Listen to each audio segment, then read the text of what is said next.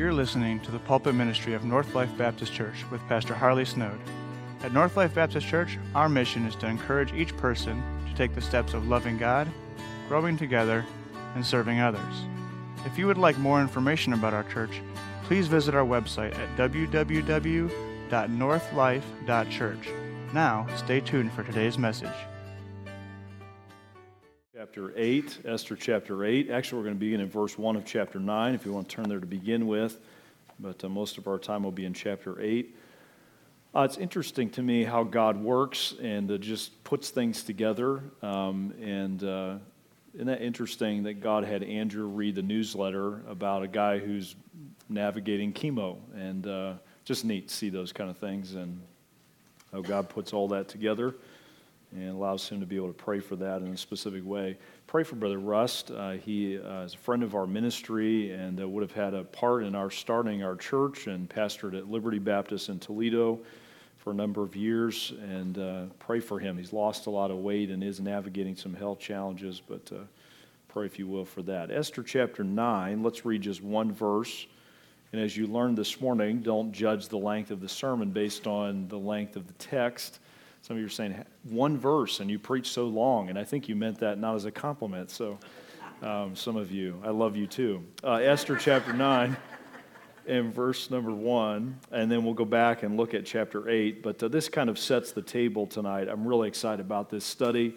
Been looking forward to this week specifically in our Esther series. Um, verse number 1 of chapter 9. Now, in the 12th month, that is the month Adar, on the 13th day of the same, when the king's commandment and his decree drew near to be put in execution in the day that the enemies of the Jews hoped to have power over them. And I love this phrase. You should probably underline this if you mark up your Bible. Though it was turned to the contrary, that the Jews had rule over them that hated them. And so we're going to talk about tonight the idea of stepping up during turnaround seasons. God literally in one day can turn it totally in the opposite direction. And that's what we're about to pivot to in the story tonight. Let's pray and ask the Lord to help us. Father, thank you for your goodness. Thank you for the joy it is to meet today, tonight, again around your word. Thank you for this good crowd, not just numerically, but spirit. Lord, just sense the, the anticipation of what you want to teach us and remind us of tonight. Thank you that the air conditioning is on, Lord, that whether it's a little cool or warm to us right now, the weather's warming up outside. Thank you for your provision. Thank you, Lord, for the privilege to meet and to just try to glean from your word things that can not only stir us but change us. And I pray that you would convince us anew and afresh that, Lord, at any moment um, you can turn everything around. And Lord, may that uh, encourage us to be found faithful in the moment we're in right now, where everything seems to maybe be going the wrong direction at times. You are in control. Bless this study. Be honored in it, we pray. In Christ's name, amen. You ever been leaning back in a chair your mama told you not to? And uh, whether it's an office chair, I'm thinking specifically like a kitchen chair, and you lean back beyond the point of no return. You know where I'm going with this? And you get that like bug eyed look right before you fall backwards, and then, you know, your wife or your mom's lecturing you. I told you that's why you don't do that. The point of no return. I regularly hear in our ranks and in our culture today this negativity that basically, man, look at where things are going. This isn't going to end well. There's no going back. There's no uh, hope of a renewal in our future. Uh, and so a negativity creeps into our mindset. Now, what's the concern of that sentiment? Here it is. Far too often we fail to stand up because we no longer believe that God can turn things around again. Only those who stay standing really believe that. And here's what I'm trying to encourage us with as God's encouraging me tonight. It's worth it to stay faithful because God is going to turn things around. And in that moment, we will be grateful that we stayed faithful when we were tempted, as we talked about even this morning, to think our lives and even our stand is of little, if any, significance. So, this chapter now moves the narrative forward, chapter 8, that we're going to read in just a moment. It doesn't just record the fall of the enemy, it also uh, causes and records the rise of God's people. Isn't it interesting? The verse we just read the Jews, the Jews had rule over them that hated them. They didn't just run away from them or escape from them, they actually now are in charge. And so we see a complete uh, pivot, if you will, in the narrative through God's sovereign intervention. So the question tonight is this in a world filled with fatalism and quote unquote irreversible trends, where can we boldly look for the restorative work of God in our day? Not just someday in the future, but this day, today. How can that affect us uh, on a regular basis? So let's talk about today two divinely orchestrated turnarounds that we see uh, in the chapter. Number one, for a few minutes, first of all, let's talk about the turnaround, number one, of power. We see a shift in the powers, all right? You guys help me out back there? Turnaround, there we go. Turnaround of power, number one. So we see a turnaround first, a shift, if you will, in the power uh, in those who held the power. Um, you ever been in a setting where you get the hiccups? Um, and it's not an ideal setting. I had just a few weeks ago, I don't know if you have fears of things that will happen to you. I'm not afraid of speaking in public. Some of you wish I was a little more so. My greatest fear is something happens that keeps me from being able to do what I need to do. And I, I, just a few weeks ago, I was in Alabama speaking at a wellness weekend, and I took a big drink of water right before I got up, and I felt the first hiccup coming. I'm like, what am I getting? This is like literally 30 seconds before I get up. Have you ever heard a preacher try to preach through hiccups? That would be interesting, wouldn't it? It's funny how just little things can trip us up, and yet we think we have power. We think we can exert our own energy or wisdom or uh, abilities. Um, and many times in our lives, it feels like the wrong people are in power. Someday, there's coming a day where those who have been in power that we have been so bothered by and maybe have just really worried us about the future they will be viewed, I think, maybe this is not the right way of saying it, but to this idea, just a hiccup along the way of God's ultimate plan. The, the most long tenured ruler on this planet is a blip, if at best, on the radar of God's rule and his reign uh, over all things. And so there is a turnaround of power that is coming. I don't know about you, I feel like often those in power, it's like, do you have to be corrupt before you can be put into power? Like that just it feels like that, especially in the political realm, uh, if we're not careful. And someday, all of that's going to shift, and God, we see, does it here in the chapter. All right, let's talk about a couple things as it relates to this turnaround in power. Look at verse 1, back in chapter 8. On that day did King Ahasuerus give the house of Haman the Jews, enemy unto Esther, so the Jews' enemy, unto Esther the queen, and Mordecai came before the king, for Esther had told uh, what he was unto her. Number one, jot this down step up when God creates a vacuum of power. Step up when God creates a vacuum of power. And I have underlined in my Bible as well the first three words of chapter 8 on that day. It is possible today or tomorrow that God gives you greater influence than you have today. There's a vacuum of authority, there's a vacuum in the area of power. And here's my question Are we poised and ready to step into that vacuum when God uh, creates the opening? Um, and so we see that on this day, and like on any given day, God moves aside those who were in power, and now he places into this position Mordecai and Esther. All right, what were some vacuums that were created? First, you see in verse 1, the king Ahasuerus gave the house of Haman the Jew's enemy. So we see, first of all, a vacuum in resources. Haman was a wealthy man. In fact, he paid uh, to put out the decree that would destroy the Jews. He, he put monies into the king's treasury. He was a, uh, an affluent man, and all of his possessions in this culture, in this day, typically, if a crime was committed, the king or those in authority would take all of the resources of that criminal and they would impound them. Um, they would assume responsibility for them. They would confiscate the lands and the assets. And so, all of the property and possessions, and even the people of his house think about those who were left of his household all of that now needed a leader. And so, we see that King uh, Ahasuerus gives these things unto Esther uh, the queen. Now, notice in verse 1, it goes on to say, And Mordecai came before the king, for Esther had told what he was unto her. And so, this household uh, that was being overseen by Haman is now going to be shifted to Mordecai through the influence of Esther. It's interesting, the leading house of the land outside of the king's goes from being Haman's household to being Mordecai's household. Um, God can take all of the unrighteous mammon and all the assets and resources this world has and can easily use them or redirect them to accomplish his purposes. It always seems like we who are God's people are underfunded compared to a lot of other people and, agendas. Uh, please don't think that that's the only thing that's directing and controlling the future. God is at any moment able to reassign and to use those uh, for his purpose uh, and plan. All right, verse 2.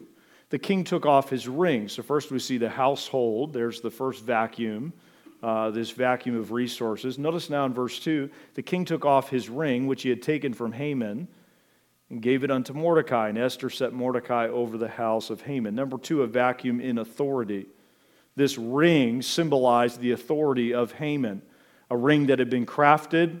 I don't know if Mordecai, this is just a random thought, but if Mordecai and Haman had the same ring size, but it was resized from that of Haman to now be put on the finger of Mordecai. And so this authority is transferred from Haman uh, to uh, Mordecai. He's appointed as overseer of all of Haman's properties and possessions. He's given the same position. In fact, go back to chapter 3 and verse 10 real quick, just so you appreciate what was given to Mordecai. Esther 3, look at verse 10. And the king took his ring from his hand and gave it unto Haman so we see the king, ultimately, this ring was the king's, and he had given it to uh, Haman. He puts him over all the kingdom, and that same ring now has come back to the king's finger, and now it goes to Mordecai's finger. And so this authority being transferred from Haman to Mordecai. In the ultimate plot twist, Haman hanged on gallows made for Mordecai, and Mordecai wore the ring made for Haman. Isn't that interesting? All of this transpires. This is not a lengthy book as far as how much time it covers. I know there was a gap of time we covered of several years, but all of this happens literally with just, within just a few hours. Things shift, things change, this vacuum is created, and it is filled by God's selection. What's the application for us as it relates to a vacuum of power? The fact that we worship and follow a God who can create these vacuums in a moment Sadly, many of God's people, including probably unfortunately many of us in the room, we would not know what to do with the resources and authority if God would give us more of that in this present world. And here's how I know we wouldn't because we're not being faithful with what God has already given us. Does that convict you as it does me? It's easy, isn't it, to say if I were this person, if I had this stuff, man, I would I'd make a difference.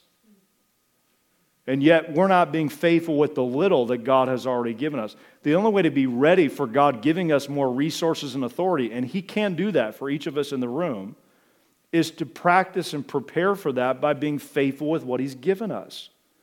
Mordecai and Esther didn't wait till Esther chapter 8 to do the right thing. We see them kind of building to that, don't we? They had exhibited character, they had sat, they'd laid it all on the line. And in this moment now, they're able to steward the influence and the resources that God had given to them. I don't think we appreciate what has just been given to them at the beginning of this chapter unbelievable assets and authority and influence. And they used it for the benefit of the Jewish people. Many of us in the room, if God gave us what God gave to these two, it would ruin us. We would use it for ourselves, we'd use it to get toward all of our petty, trite kind of priorities instead of the bigger purpose for which God has given. So I just want to admonish us tonight are we ready for that vacuum at work? Are we ready for that vacuum in the community, that vacuum in the church that maybe isn't removing some evil person, but God's giving to us a greater influence? Uh, what we do now, today, tomorrow, is positioning us for or not for uh, that opportunity when God sends it our way. When we're faithful in the little things, God tends to give us more uh, influence uh, for his glory. All right, now go to the end of the story, the end of chapter 8. Go back, if you will, to chapter 8, and let's skip. We'll come back to the interluding verses in a moment. Go down to verse 15. So, what happens as a result of what's God's agenda? Why does He create this vacuum and then He fills it with Esther and Mordecai? What's His purpose in that? Verse 15. And Mordecai went up from the presence of the king in royal apparel of blue and white. with a great crown of gold, and with a garment of fine linen and purple. And the city of Shushan rejoiced and was glad. Number two, jot this down. Step up when God generates an effect of power. So, a vacuum of power. Number two, an effect of power. Um, Brother Nick and I, Blaine and I were just talking before church. He was following a, uh, a uh, I think it was an electric car that was losing some of its power, and he was, slow, slowing him down a bit this weekend. A friend of mine took this picture the other day of a Tesla. I'm not knocking electric cars for the record, okay, but this is at least case in point of someone refueling their car with a gas generator. Does that just blow your mind, the dumb things, you know? And probably I would submit to you that gas generator is less efficient than if they drove a gas car, gas powered car. But they're standing there thinking we're saving the environment as they're running their generator to, you know, power up their car. Um, power. Um, God has a purpose in giving to us power. He has a, a directive in it. It's not just some random thing that we receive, uh, there is a purpose. Key thought tonight, and this is me as a younger leader, as a pastor trying to figure this out myself. God gives us greater influence and resources for a purpose. Prosperity gospel is it's for us. It's for me to roll around in some, not maybe an EV, you know, electric vehicle, maybe it is, but to, to use those things for myself. If God gives you greater authority and influence or resource, it is to serve at His behest, it's to do His will and to do uh, His purpose. And so we see Mordecai being very careful to steward this well, and as a result, the effect or the impact of him being in charge versus Haman accomplishes what God uh, had intended. I believe this with all of my heart. We as leaders, we are put in leadership not for our own uh, aggrandization or uh, increase of whatever. We are giving greater influence to serve more people, to serve them, to impact them. Um, and so, if we want to see God use us in this area of greater power and influence, we need to do it for the benefit of God's purpose, and that is to serve others. All right, notice two ways in which these effects work out. First of all, number one, we just read verse 15 the effect of joy. There's great joy in the city of Shushan and throughout the whole, the whole Persian Empire because Haman's gone, Mordecai's in his place. There is joy as a result of this shift in power. Mordecai wears the clothes of now his royal position, royal garments. You see a crown, you see a purple linen robe.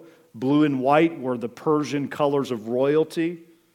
Um, and so you see him leaving. He leaves what he'd been wearing just a few chapters before. What? Sackcloth. And now he's wearing, talk about a turnaround. He's now wearing these robes of splendor. Psalm 30 and verse 11, the psalmist says, Thou hast turned uh, for me my mourning into dancing. Thou hast put off my sackcloth and girded me with gladness. And I think that's what we see embodied in narrative form in the story tonight the effect of mourning being turned into gladness. All right, notice the end of verse 15. The city rejoiced and was glad. Verse 16, the Jews had light. I love this, just these words of description. The Jews had light and gladness and joy and honor and in every province and in every city, whithersoever the king's commandment and his decree came, we'll talk more about that decree in just a moment. The Jews had joy and gladness, a feast and a good day. On that day is how the chapter begins. It ends with, it was a good day. It was a really, really good day. And so, previously under uh, Haman's edict and under his rule, it says that Shushan or Susa had been bewildered back in chapter 3 and verse 15. And now we see because of this second edict, there is joyous celebration. In fact, just to contrast it, go back to chapter 4 and verse 3. So this is before Haman is removed and Mordecai fills his place, just to show you the shift in the narrative, how quickly things change. Look at verse 3 of chapter 4.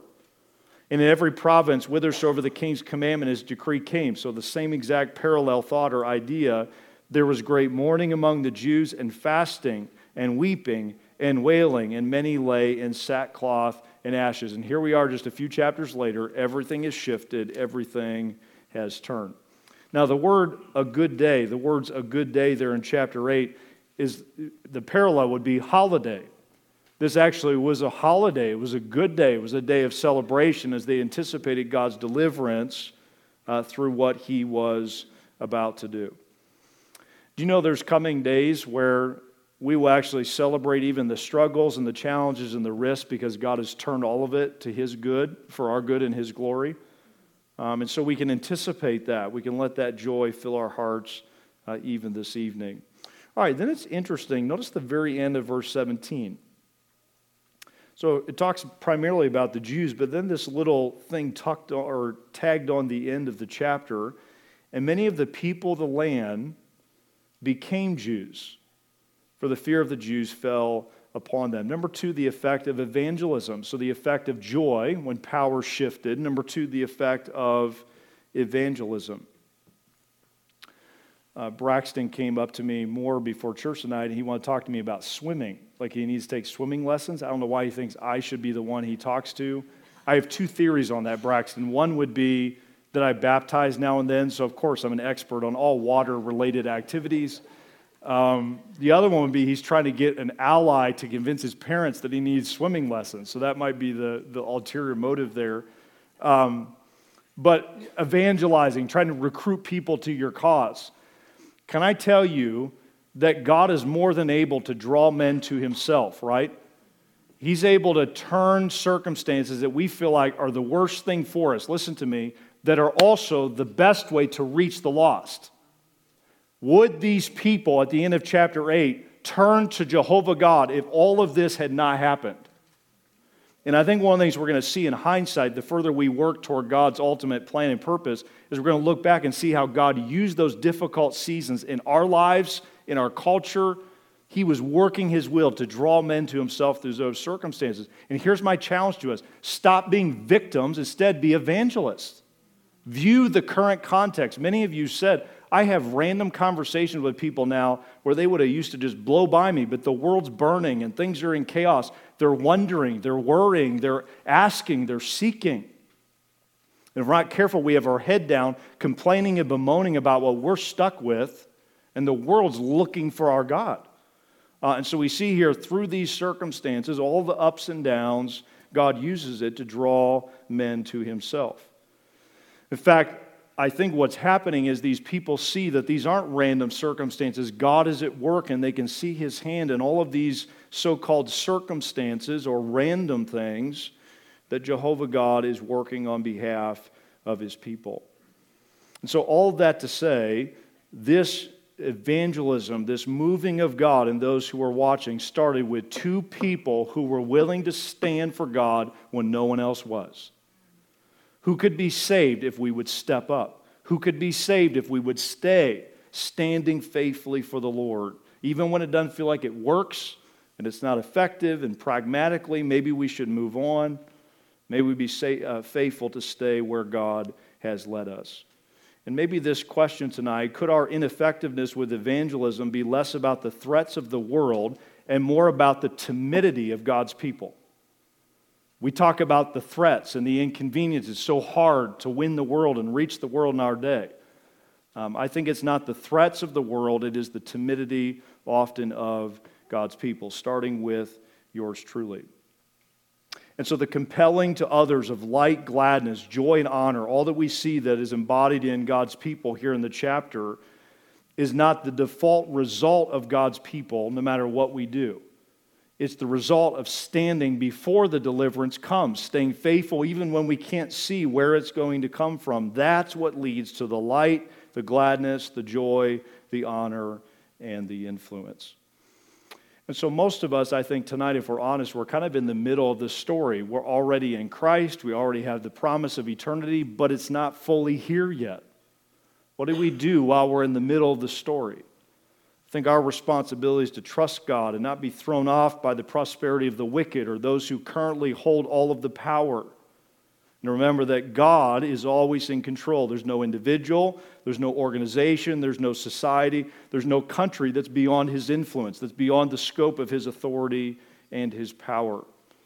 Um, you could write down the verse. It's, it's a verse that often gives me comfort. Proverbs 21 1. The king's heart is in the hand of the Lord.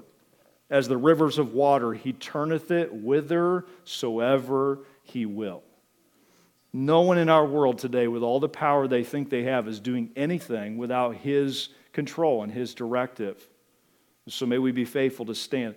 If I'm going to stand with somebody, I think I want to stand with the one who ultimately is in charge because someday that will be apparent to all, whether it feels or looks like it right now. May that give us and stiffen our spine where needed to stand for Him until He comes. All right, now go back to verse 3, and let's talk about now what leads to the joy and gladness when the power shift occurs. And I love um, this chapter, often a chapter we forget as we kind of look at an overview of the book. Look at verse 3. So we see the assets and the power removed from Haman's house and given to Esther and Mordecai. Verse 3 And Esther spake yet again before the king, fell down at his feet, and besought him with tears to put away the mischief of Haman the Agagite and his device that he had devised against uh, the, the Jews. Then the king held out the golden scepter toward Esther, so Esther rose and stood before the king. Number two, there was a turnaround not only of power, but of publication.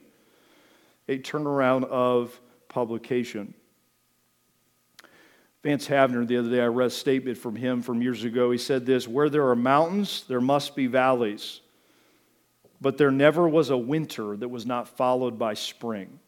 Never a winter. We're right in that season, finally. It's been proven again. There's never been a winter that was not followed by spring. And I just want to encourage you no matter what man has to say and what they publish and propagate, there's an end to the story that cannot be changed. And so, in the midst of all the world decrees and even publishes around the world, I think here's my thought the world thinks if they tell enough people, then it's going to be true. if we can just convince everybody that this has happened and this is the interpretation of what's happened, that somehow they can change the end of the story. And yet, God is able to flip the script. God is able to turn around anything the world publishes against him. All right, a couple things about that. Number one, step up when God burdens us with unresolved publication. Step up when God burdens us, this is a key point tonight, with unresolved publication. In one sense, it's amazing what God has done, but Esther's people are not out of the woods yet. You remember over and over it said, the law of the Medes and Persians, which altereth not. What is the law of the land? What has been published, right? That, that the Jews are going to be victimized, they're going to be annihilated. Uh, and so Esther knows that more has to be done in order for her people to fight back or to stand up against what has been decreed. And there are two aspects of this unresolved issues. Number one, unresolved mischief. Um, and it uses that word there in verse 3 besought him with tears to put away the mischief of Haman the Agagite. So there was unresolved mischief or evil intended toward uh, God's people. We tend to only focus on Esther's first trip into the palace without an invitation. Do you know this one is just as crucial as the first one? She again is risking her life to get this over the finish line, to deal with that which is still unresolved uh, in relation to her people. And once again, the king extends the scepter of mercy and grace to uh, his beloved queen. And so we see her willing to stand again. Key point tonight standing for God until the full turnaround is always going to involve more than one moment of standing and risking it all. I think a lot of us in the room have stood once, or now and then erratically we stand but it's standing and standing and standing and faithfully doing it over and over and over again. That's, gonna, that's what's going to lead to the turnaround in your life. Maybe it's a lost loved one you have, or some tension relationally you have in your extended family, or some other issue that you're navigating, and God wants to work, but He's looking for repetitive faithfulness, consistent faithfulness uh, in our lives. Um, you may want to write this down. Turnarounds from God always require great tenacity on our part. Rarely do turnarounds happen because one time I prayed, or one time I pushed back, or one time I didn't back down. It's tenacity that leads to the turnaround. And I think many times we're aborting, if you will, or preempting what God could do uh, if we would be more tenacious for the Lord. Remember reading a, a, book on Margaret Thatcher, and she made a statement. Maybe you've heard this, this quote, it's often attributed to her. She said this as the former Prime Minister of the UK. She said, You may have to fight a battle more than once to win it, right? Might have to fight it more than once to win it. And I think that's often where we, we, we, we do the initial effort or we make the token, whatever, but we're not sticking with it long enough uh, to see that battle won. And so Esther here exhibits great tenacity in returning to the king again uh, to deal with what has been uh, unresolved. All right, verse 5 and said, If it please the king, and if I have found favor in his sight, if the things seem right before the king, and if I be pleasing in his eyes, let it be written to reverse the letters devised by Haman the son of Hammedatha the Agagite, which he wrote to destroy the Jews, which are in all the king's provinces. For how can I endure to see the evil that shall come unto my people, or how can I endure to see the destruction of my kindred? Number two, jot this down unresolved vision. Unresolved vision. In verse 3, we see the gist of her plea. In verses five, uh, 5 and 6, we see the specific words of her plea. And did you notice that she uses eyes and see several times? Uh, in verse number 5, she's talking about the king's eyes. Um, and then in verse 6, notice she says, For how can I endure to see the evil? Or how can I endure to see the destruction of my kindred? She saw a better way. She saw a, a delivered way. She had a vision uh, for where she desired for this to go. And so, because of that, she was willing to step up again for that which was unresolved. Esther here is desperately concerned for the fate of her people and willing to put it all on the line again to appeal directly to uh, the king. Um, I joked about a little bit this morning, but the idea of losing certain physical or mental capacities or abilities you had when you were younger I noticed nowhere is that more true than my lower body, like my legs. A, week or so ago, Nick Hinkle, who is like the fit specimen of the century as it relates to basketball, I was just basically shoving him, fouling him, just bear hugging him, trying to keep him from scoring. We played a few weekends or weeks ago at Rod Belcher's house, and um, but my lower body, like I can't, I just there's where my body should be, and these legs will not get me there as fast as the gazelle over here named Nick. Okay. Um, and, and I just, my legs especially, I noticed that more than anywhere else. Um, the other day I heard uh, a guy was talking to his trainer, and his trainer said to him, he said, here was the question. I, I assume they were starting tra- physical training. He said, What kind of squats are you accustomed to doing? Have you heard this one? What kind of squats are you accustomed to doing? To which this guy responded, Diddly. diddly squats. Those are the ones that me, I, my body knows how to do those. Diddly squats. Um, I think as it relates to the vision of God, many times we can see a better way, but we're not doing, we're doing diddly about it. We're not putting in the effort that's needed. We're not being faithful for the long haul to that which God has called us to. Can you see a different outcome than, quote, the inevitable outcome? Esther saw a different ending to the story. I hear in our day a lot of fatalism. It's over.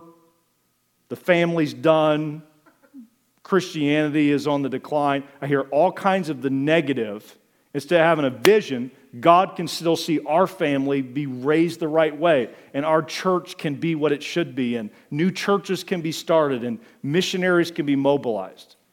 Where's a fresh vision that motivates us to stand? Here's, here's what I see we stand, but we're standing only in reaction to the negative.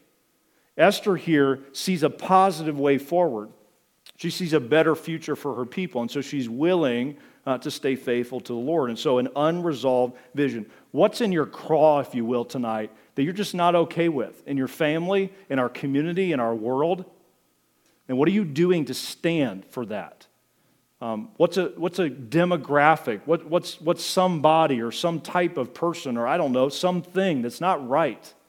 Uh, where's the vision uh, to be faithful to stand. Esther was not okay with how things were going to play out. And because of that, she was willing uh, to stand. Proverbs 28, 18, 29 18 says this Where there is no vision, the people perish, but he that keepeth the law, happy is he. Where there's no vision, that has the idea, it's a connection to God's word, the prophetic vision, the vision that God's word gives us. Where there is none of that, the people perish. And Esther was not going to let that happen on her watch. She was next to the king for a reason. Mordecai had the influence he had for a reason. And she was going to do her part to resist that perishing with a fresh vision of what God had revealed to her. So often, I think our guilty thing is we get the giant threat on its heels and then we back off. Esther didn't do that. She leaned in. Once she got Haman on the, the run and once she got uh, the enemies on the defensive, she leaned forward instead of backing off. What is the unresolved issue in your sphere of influence that could be a huge turnaround if you and I would just be completely faithful to the Lord and what He has assigned to us? Where's our vision? to see that which is unresolved resolved. All right, go to verse 7. Well, let's spend a few minutes here in these last few verses. Verse 7 Then King Ahasuerus said to Esther the queen, so she beseeches him, she lays out her case before him. The queen and Mordecai the Jew, excuse me, behold, I have given Esther the house of Haman, so he reviews what he's done already. And him they have hanged upon the gallows because he laid his hand upon the Jews. Write ye also for the Jews as it liketh you in the king's name, and seal with the king's ring. For the writing which is written the king's name, and seal with the king's ring, uh, may no man reverse. Then were the king's scribes called at that time in the third month, that is the month Sivan, uh, on the sixth and twentieth day, I'm sorry, on the three and twentieth day thereof, and it was written according to all that Mordecai commanded unto the Jews and to the lieutenants and the deputies and rulers of the provinces, which are from India unto Ethiopia 127 provinces. Again, we cannot appreciate how much power Mordecai possesses here. Uh, according to the writing thereof, and unto every people after their language, and to the Jews according to their writing, and according to their language. Number two, step up when God blesses with amended publication. So, unresolved publication, that would be of Haman and his source. Number two, step up when God blesses with amended publication. Heard the other day someone tongue in cheek said this My desire to be well, well informed is currently at odds with my desire to remain sane. I want to be well informed, but I also, man, the more I know, the less uh, I'm prone to be sane. And I think sometimes as it relates to that which is published in our day, we know a lot of things about a lot of things, but do we know what God's writing, what God's fulfilling in His Word? Are we in His Word seeing what His Word is changing and transforming and what we see being written in the text? uh, even this evening. Um, I mentioned this at the beginning of our series. If you can go back, I'm going to pretend you remember every profound thought I've shared over these last number of Sunday nights. Do you remember me talking about how God redeemed a lot of things in this story? What we're about to see is what I alluded to the very publication arm of this sprawling, basically the world power of its day, its publication arm that had been used to communicate such evil tidings is now being reached out and redeemed by God to spread good news. And so God here takes what I think, and we see this in our day, don't we? Man, you know, all the news outlets and social media, and we go through all these things. You know what I'm trying to do in my little part is I'm trying to use those things where I can to get the message of the gospel out. I'm not getting into political debates and debates about your little thing or my little thing. I'm trying to use anything I can to get the gospel to people. Um, just as a way of update or pra- praise, Last Friday night for our Good Friday service, remember I had you guys write the things on your car? We had two guys here that came because they saw that invite on the back of one of your cars. One of you was driving properly, okay? It was an asset to our ministry. But all those things, it can be redeemed, folks. We're always bemoaning all the stuff the world's saying and doing, and we're not getting the message of the gospel out. And I just find it fascinating that the very apparatus that had probably so overwhelmed the Jews now floods their soul and brings to them in their own language tidings of great joy. Um, God can do a turnaround with anything. So don't make the thing the evil thing. Often that very thing God uh, can also use. All right, a couple things about that as we finish. First, you see an amended delegation in verses uh, 7 to 10. Earlier, the king had delegated authority to Haman. Now he delegates the authority to Mordecai. He gives to him the power of the pen. He allows him to communicate in the king's name and with the king's pen. He has all of that authority in his communication. It's interesting in verse number 9, it says, They were called at the time in the third month. So if you notice in chapter 9, it begins with now in the 12th month. So there are nine months. This gives the Jews time to prepare, uh, even the timing of this. And so this delegation of authority that gives time for the message to get there, for the Jews and everyone to adjust to that mes- message. And so he, he disperses this message at great haste. Uh, verse 10 talks about how they get the message out. Mordecai writes it in the king Ahasuerus' name, seals it with the king's ring there on that wax seal, and sent letters by post on horseback, riders on mules, camels, and young dromedaries. And dromedaries are just saddle uh, worthy horses. They're, they're fastest, the, the fleetest, if you will. They, they get the message out as quickly as possible uh, through this amended delegation. The power now of the king rests at the fingertips of Mordecai. Before the king had delegated his pen name and ring to Haman to dispense out the evil message, now he does the same with Mordecai. Through the same publication means the message of joy goes out. All right, let's end with verses 11 to 14. We see the king, here's now the message, wherein the kings grant the Jews which were in every city to gather themselves together. Notice this, and to stand, I would underline that word, to stand for their life to destroy, to slay, and to cause to perish all the power of the people and province that would assault them, both little ones and women. All right, so this wasn't just the men could stand up.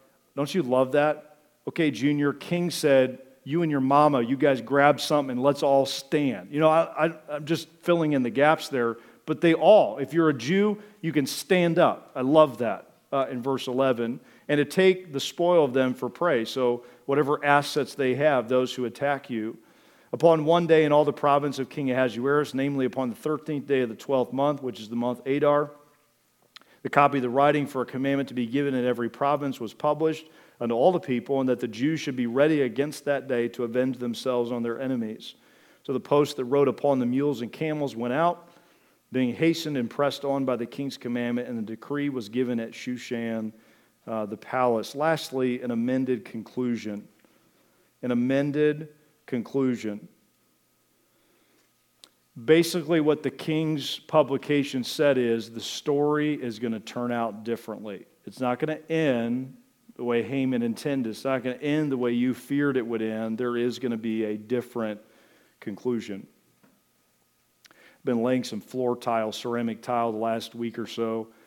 And when you're laying ceramic tile, you put down cement board, you lay some mastic, you put the tile down, you fill it with grout. But there's a point when you're working with tile of no return. Like once it sets up to a certain point, I think you remember I told you a story about I couldn't get the, the grout off. I let it dry too long, and so I'm panicking trying to get that off. Large project I was working on. But the tile, once it's there and everything's been done, you, you're not changing it. You're tearing it out, if anything. Don't you love that God, no matter how many tiles have been put in place, no matter how much, well, that's the way it's going to be, God at any minute can amend it let's just start over. Let, us redo that. Uh, he's able to adjust and tweak in ways that often we fail to give him credit. The amended conclusion. And so here we see the contents of the message, and it gives to the Jews hope that there is a different end. I'll give you just a preview of chapter 9. We'll talk about it more next time. But on the day the Jews were destined to die, they actually deal a blow to the anti Semitic uh, vibe in the kingdom like no other. In fact, chapter 9 says they killed 75,000 people, their enemies. And so, what God does is He flushes out the enemies of His people and defeats them on the very day they thought they were going to defeat God's people. Isn't that interesting? It was redeemed, it was used by God in a tremendous way. And so, the conclusion uh, doesn't have to be what the world says it will be, the conclusion will be what God says it will be. And may that undergird us with a, a, stiffness of spine and a willingness to stand for God, the one who controls the conclusion of the story. The world and its leaders don't know how to unravel the mess that often they get themselves into, but our God does. Where we are ill prepared to change the status quo, uh, where uh, are we ill prepared to change the status quo in a way that gives God room to redeem his people and his plan through us. I, listen to me, I'm not okay with the status quo. Are you? And though I'm not okay with the status quo, with all the brokenness and fallenness in our world, I still need to stand because someday God's going to bring this all to conclusion. Uh, and so may that help us tonight where uh, needed. Uh, Luke 19, let's go there and we'll finish. I just want you to see one little phrase found in Luke 19 because I think sometimes we, this hold on till Jesus comes mindset creeps into our hearts. I'm just going to hunker down with my Bible and the Holy Spirit and I'm just going to isolate from this crazy world. Nothing could be further from God's will for our lives. We're to uh, possess and to own the space that God has given us in human history. And Luke 19 alludes to this in several ways, but just one I draw to your attention tonight. Look at Luke 19 and verse 13. Christ uses this parable um, to illustrate his kingdom. And I want you to notice a little phrase or command that he gives in verse 13. He called his ten servants and delivered unto them ten pounds and said unto them, Notice this, occupy till I come. Occupy till I come. Now, what comes to your mind when you hear occupy? The tendency is for that to have a bit of a passive coloring. I'm occupying this chair. Um, and some of you aren't sitting as far front as you probably should be if you were right with God, but you're occupying the chair you're in tonight, okay? Especially you back row people. I know you have all kinds of medical conditions and parental reasons for what you're doing, okay? Um, but occupying a space. When I hear occupy, I think of it in a passive sense where I'm at, air can't be, or someone else can't be. I'm occupying this space. The word occupy that's used here in Luke 19 has the idea to be occupied by something, by a mission or a purpose. And specifically here, this word often was used to carry on business as a banker or a trader. So, where Christ says, occupy till I come, when they heard that word, that's what they thought of. It wasn't someone just stagnant or you know in a stasis in a in a, a, a state of unmovement or doing something. Occupy was being busy about the master's mission and purpose. Occupy till he comes. And i would like to challenge us with that tonight. The end we already know the end of the story ultimately don't we? Let's not forget that but we have a part in that we have a part in seeing his kingdom worked out and and, move forward through our own parts of surrender and standing and conviction, all those things that go with that. And so, could a full turnaround occur in areas that we've been waiting on God if we would just be willing to stay faithful, stay busy for Him? All right, I want to introduce you to a word tonight. Uh, I'd never heard this word before our study tonight. Uh, peripety is the word. And I was reading through a book that was talking about the idea of how God can, in a moment, redirect the storyline. The word peripety just means a shift in the narrative. A big word if you're looking for a word besides turnaround or something else, a, a, a shift in the narrative. But the author I was reading said this The Bible invites us to believe in coming peripety. And he gave a few, I just wanted to read these for you very quickly. Abraham and Sarah were old and barren one day, and then saucer eyed and pregnant the next peripety. Joseph went to sleep one night as an Egyptian prisoner. He went to sleep the next night as the Egyptian prime minister, peripety. The Red Sea was uncrossable one minute and a pathway the next, peripety. Joshua marched seven times around the city of Jericho. After the sixth circle, the walls were still standing. After the seventh, they were rubble, peripety. Goliath defied the Israelites for 40 days, but then David loaded a peripety in his sling and let it fly. Down went the giant. The 450 prophets of Baal mocked Jehovah, but then Elijah prayed and a fire filled peripety fell from heaven. Lastly, the lions wanted to eat Daniel one moment, but they couldn't open their mouths the next. Their jaws were wired shut by divine peripety. One moment, everything's bad, everything's going south, and the next, everything changes. And those that are ready for that moment when everything shifts are those who stood and stayed faithful before it happened. I think we're there tonight. I, Jesus could have come back before I get done with this sermon tonight. Jesus could, get, could come back before we enter Monday or this week. Our, our job is not to worry about when and how. Our job is who am I to be? Where am I to stay faithful? And just stand for Him as we see Esther and Mordecai uh, modeling so well. And so don't let God, don't let the world or others convince you that God can't flip the script. There's nothing beyond uh, His intervention. And what is the ultimate evidence of peripety? It's Jesus in the tomb. A corpse one moment, Lord, Savior, King the next. And God can shift any narrative, including where you feel stuck tonight and where I do. And the way we evidence faith is not by naming and claiming it, it's just staying faithful. A lot of our lack of faithfulness is we've given up on God. We don't believe He still can move and work. And I challenge you tonight evidence your faith and belief in a God who is sovereign by just stepping up and standing up and staying faithful uh, in the week that He gives to us. Let's pray together. Father, thank you for your word tonight.